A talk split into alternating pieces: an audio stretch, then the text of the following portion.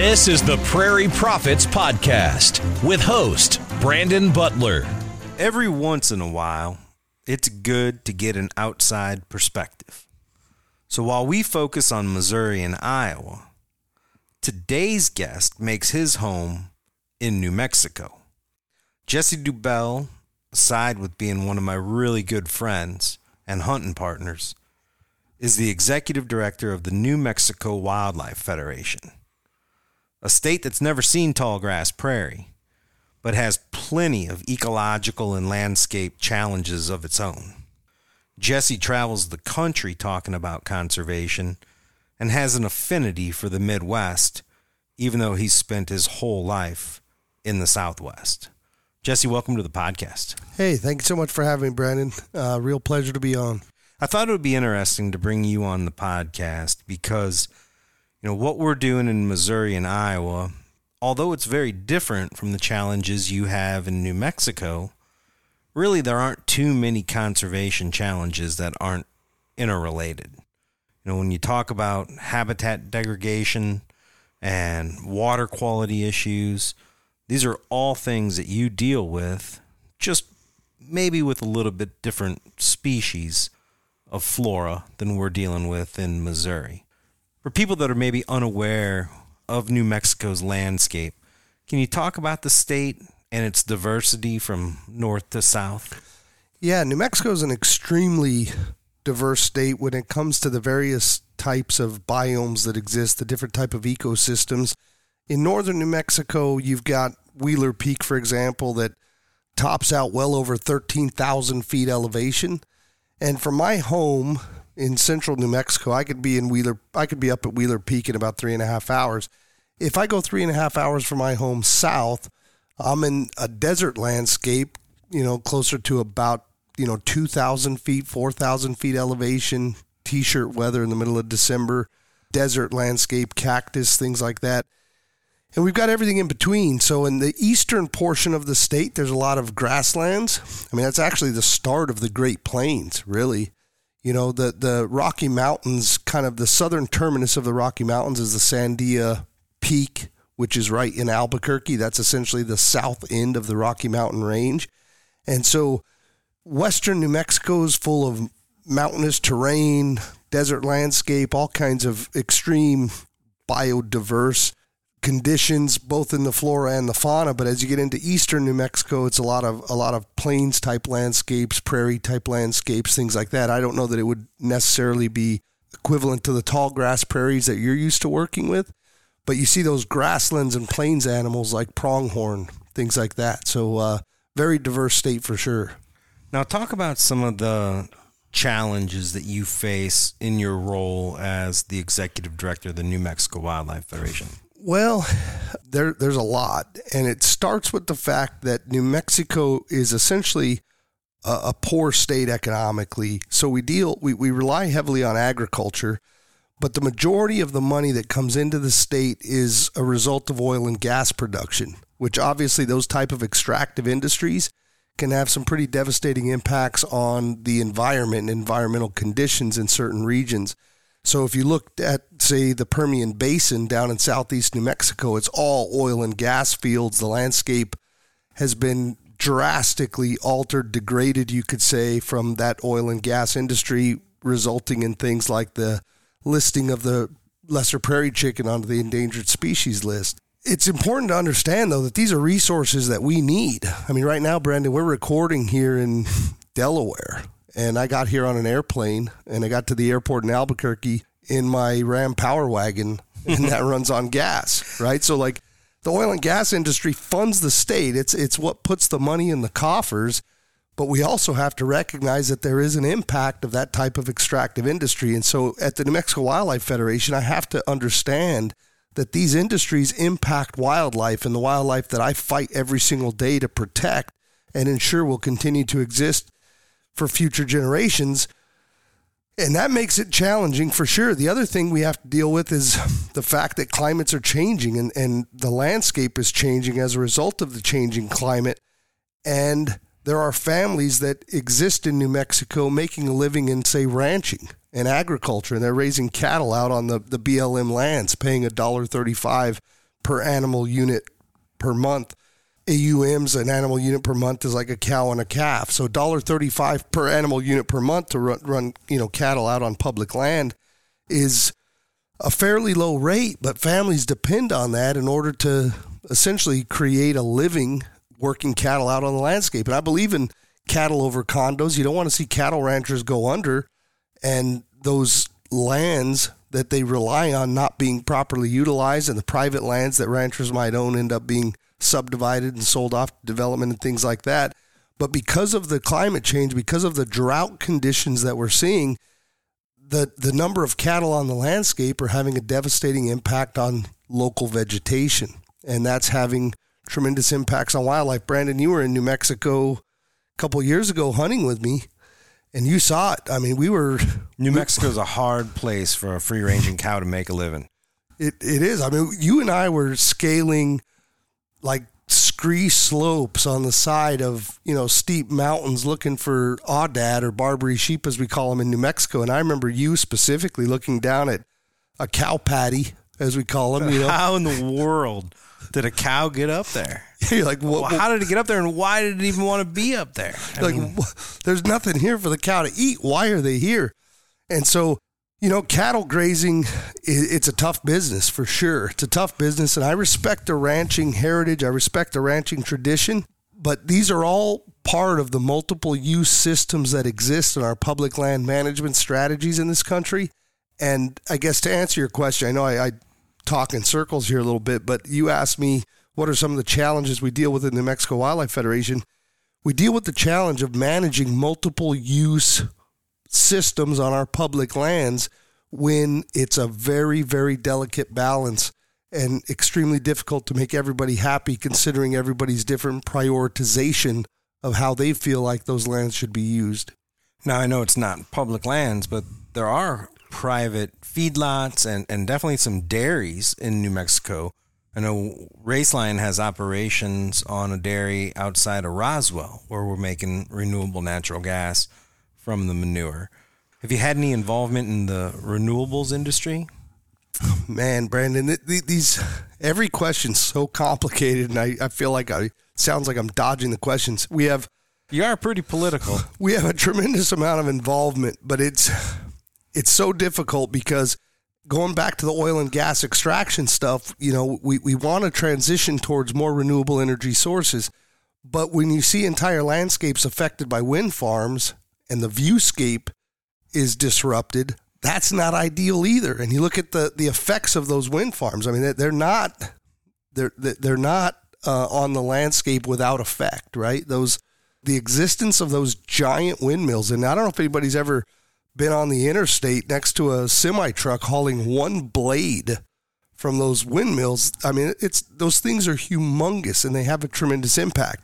Same thing with the solar fields. You go to Southwest New Mexico, we have areas that I used to quail hunt, Brandon. Humongous landscape that's now nothing but solar panels, and nothing can live there. Right. Like it's completely disrupted. So we're involved in the renewable energy space, and and not so much in the methane harvesting and stuff that you've necessarily worked on. We haven't spent a lot of time in that stuff. But the best way I can describe it is is a balancing act. You know, we have to do the best we can to balance all of the positives and the negatives of all of the different strategies that we could employ to ensure that humans and animals can coexist on the landscape in kind of the most harmonious way possible, which is which is tough. Yeah, the windmills are a tough one because, you know, the, the renewable energy aspect of it is good. But man, I don't like looking at those. And I don't know too many people that do, which is one reason why I am such a fan of what we're trying to accomplish with the Horizon 2 initiative. To be able to grow grass and add it to manure, which is essentially just recycled grass to begin with, and then to use the anaerobic digestion process to capture the methane and then upgrade that to a renewable energy source that can not only power homes and power, you know, anywhere that you need heat or energy, but they also power transportation vehicles. So when we're using our renewable natural gas that's derived from the biomass, You know, we're displacing diesel, we're displacing fossil fuels. So there's so many positive environmental aspects to it. It's a big win for agriculture, which matters a lot. It's a big win for habitat for wildlife. So it really it goes back to the to the Venn that Rudi Roeslein designed, you know, almost getting close to 20 years ago that is energy, ecosystems and wildlife all living and operating harmoniously. No, I, I think I think you're spot on, Brandon. I mean, it, it's unbelievable the work that you all are doing, and I think that technology is exceptional. I also see some opportunities when it comes to, to transmission, and not just the transmission of electricity when we're dealing with solar fields and we're dealing with wind energy and things like that, but also with the production of this gas, right? We've got to get the gas to where it can be utilized. And I, you know, I don't know enough about your industry to comment intelligently on how we get it there, but it's my understanding that currently that gas is kind of put in trucks and then hauled to where it needs to be used, opposed to being trans transmitted through some type of a of a pipeline or transported in a pipeline to get from where it's generated to where it's actually used. And maybe you could speak more about how how how that works. Well, you're partially right and you're partially wrong, which is typically how these conversations go. So there's there are trucks in locations where we don't have interconnects to go directly into the natural gas grid. We have a multi-trillion dollar natural gas pipeline grid. Most people have no idea what goes on under the ground and under the water. You know, Bill Cooksey was a guest on the podcast and he works down in the Delta I'm sure he's seen the schematics of the oil and gas pipelines that are under the Gulf of Mexico. I've joked many times it looks like some somebody tried to draw a plate of spaghetti. And that grid, that infrastructure is already in place to accept renewable natural gas. So in, in on our projects, let's just use North Missouri where it started. We have interconnects on on most of those now. And what that means is the gas is created on site and injected directly into the natural gas grid. So the renewable natural gas that we're creating is mixed with just good old fashioned, natural gas coming from the ground. We're often credited for the low carbon fuel standard of California and people are like, "Well, how do you get your gas from North Missouri all the way out to California?" Well, we don't. So they're crediting it for the off offset of fossil fuels, but it's being used in Missouri. So it, it essentially is displacing fracked or otherwise extracted natural gas that would be in that same pipeline grid because it's all connected eventually. You know, that whole that whole infrastructure system is ultimately connected. So the way that we are valued, the way that the gas is is valued through the LCFS, the low carbon fuel standard is essentially how much carbon are you using to make your gas and or and to make your gas usable. So if we were to put it in trucks that are powered by diesel, that lowers your carbon intensity score. So any any fossil based energy that you're using to create renewable energy, then that lowers your your carbon intensity score. It just makes sense. And these are the kind of things that most people glaze right over when you start talking about renewables. You you start talking about those windmills. Well, like how much carbon was used to not only build those windmills but transport those windmills, set up those windmills and and continue to maintain those windmills. It's quite a bit. Same with solar panels when you consider how they're constructed and how they're moved and how they're assembled. What's so beautiful about our system is the grass grows naturally out of the ground. It's then harvested.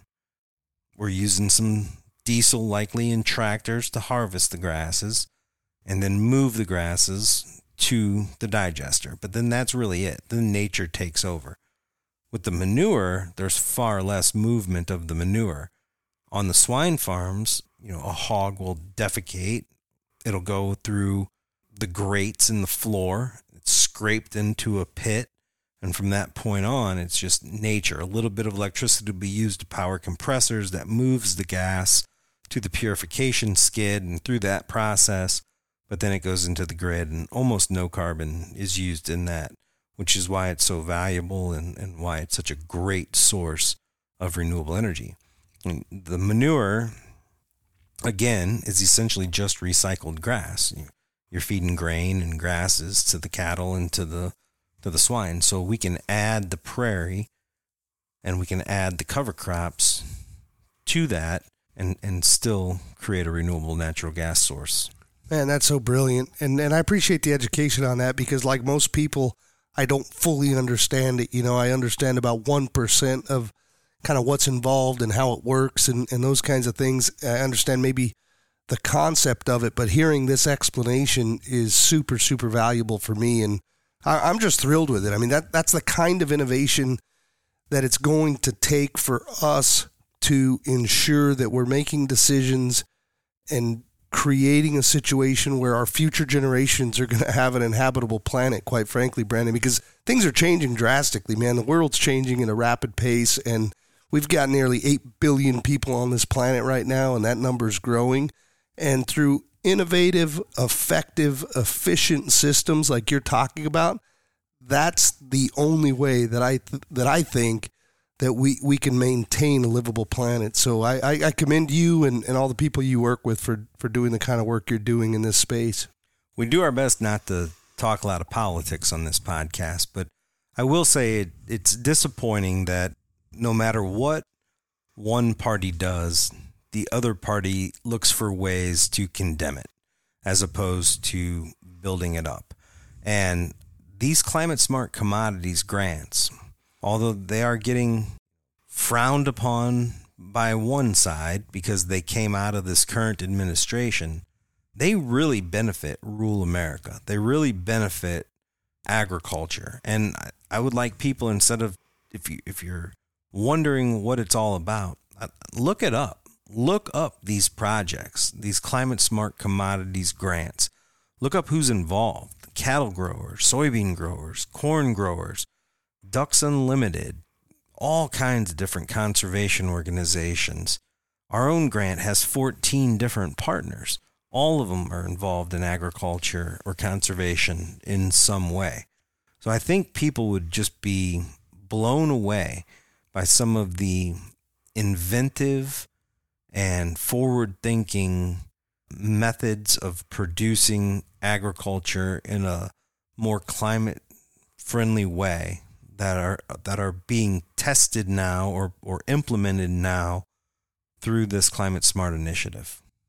Well, you know, I, I can't agree with you more on the frustration regarding everything in this world somehow, or not maybe not in the world, but in this country becoming so partisan. And, and that's what's really frustrating to me as executive director of the New Mexico Wildlife Federation because, you know, I, I grew up in a hunting and angling family, Brandon. My dad, my earliest memories were, were hunting with my dad when I was six years old. But in the 90s, it seems like I can recall hunters having a very adversarial relationship with environmentalists. Like, you know, we were the hunters and they were the bunny huggers, or we were the hunters and they were the tree huggers. And there was just this really abrasive, you know, kind of um, environment that existed between those who cared about the environment and those who cared about hunting. And early on, when I became executive director of the New Mexico Wildlife Federation, it was my goal to make every hunter an environmentalist. Because if we don't have a healthy environment, then you're not going to have healthy wildlife populations. And if you don't have healthy wildlife populations, you have nothing to hunt. You know, so hunters need to be environmentalists. And, and that's, that's an interesting concept, but it's one that I feel very strongly about. And whether we're talking about hunting and wildlife populations or whether we're talking about energy and energy production, I think to the extent we can get rid of the, the R's and the D's and the reds and the blues and just focus on solutions, focus on what's going to make the world a better place for us and for future generations, I think that's the conversation we need to be having. And, and we've got to we've got to figure out a way to get out of this partisan politics mindset. That's that's crucial in my mind. The hardest one for me to accept is the divide I often see between agriculture and conservation. Because in this role, we're doing everything we can to eliminate that divide and I'm seeing it. It's it's wonderful. It's heartwarming. It's exciting, but that doesn't mean that that divide still doesn't occur in other places and in other ways. I've never met anybody as a collective group that loves the land more than our farmers. Especially, you know, where I live in, in North Missouri, Iowa, farming is life. I mean, that is our way of life. I continuously like to brag that I live in a county so rural it doesn't have a stoplight. The most likely reason that you'll be stuck in traffic is because a combine's rolling down a curvy highway.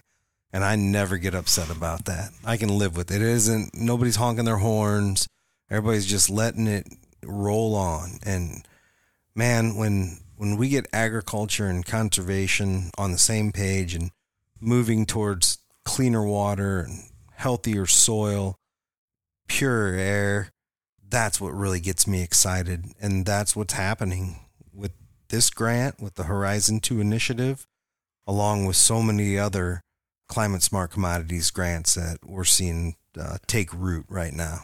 Well, I appreciate the work you're doing, Brandon. I can't I can't emphasize that enough, man. You're you're doing unbelievable work and making great progress and uniting people, and, and that's the big deal because you know, even as executive director of the Mexico Wildlife Federation, I have plenty of battles against the agricultural industries in New Mexico because of various things like the way that big game hunting tags are allocated and private landowners get to sell tags that, you know, for, for wildlife that's having an effect on their crops and that reduces the amount of tags available from the public draw and all kinds of controversial issues that can be very divisive that can create conflict between agriculture and outdoor recreation and, and those kinds of things, environmental stewardship. But when it's all said and done, it's going to take people with different lived and learned experiences working together for the common good. Because when we look at values, whether you're a hunter, whether you're a farmer, whether you're a cattle rancher, whether you're a bird watcher, we all share very similar values. We all care very much about the same things. We all want a better world for our children. We all want a healthy planet. We all want clean air. We all want clean water. These are things that fundamentally are important to all of us. And the work you're doing, Brandon, is is helping to unite all of these different user groups and everybody with, with you know varying priorities coming together to accomplish a common goal. And I, I just really you know, it's, it's, an honor to know you. It's an honor to, to witness the work that you're doing and, and to be able to observe it and learn about it and appreciate the education you provide every time we have a conversation. You know, you're, you're doing great work, man. I really appreciate it. Well, that's very kind of you, very humbling. And uh, I know that you will endear yourself to our North Missouri farmers when you show up in a few weeks with your bow and you take a couple of them corn eaters out for them. well, I could, I, uh, I hope I could be so fortunate, man, because uh, my freezer my freezer has some extra room in it, and I'd love to love to put some whitetail in there. I think once you get uh, some agriculture country whitetail venison in your freezer, you're gonna have a hard time turning back. That's awesome, Brandon. Well, thanks for everything, brother. All right, we'll see you soon, Jesse. Thank you.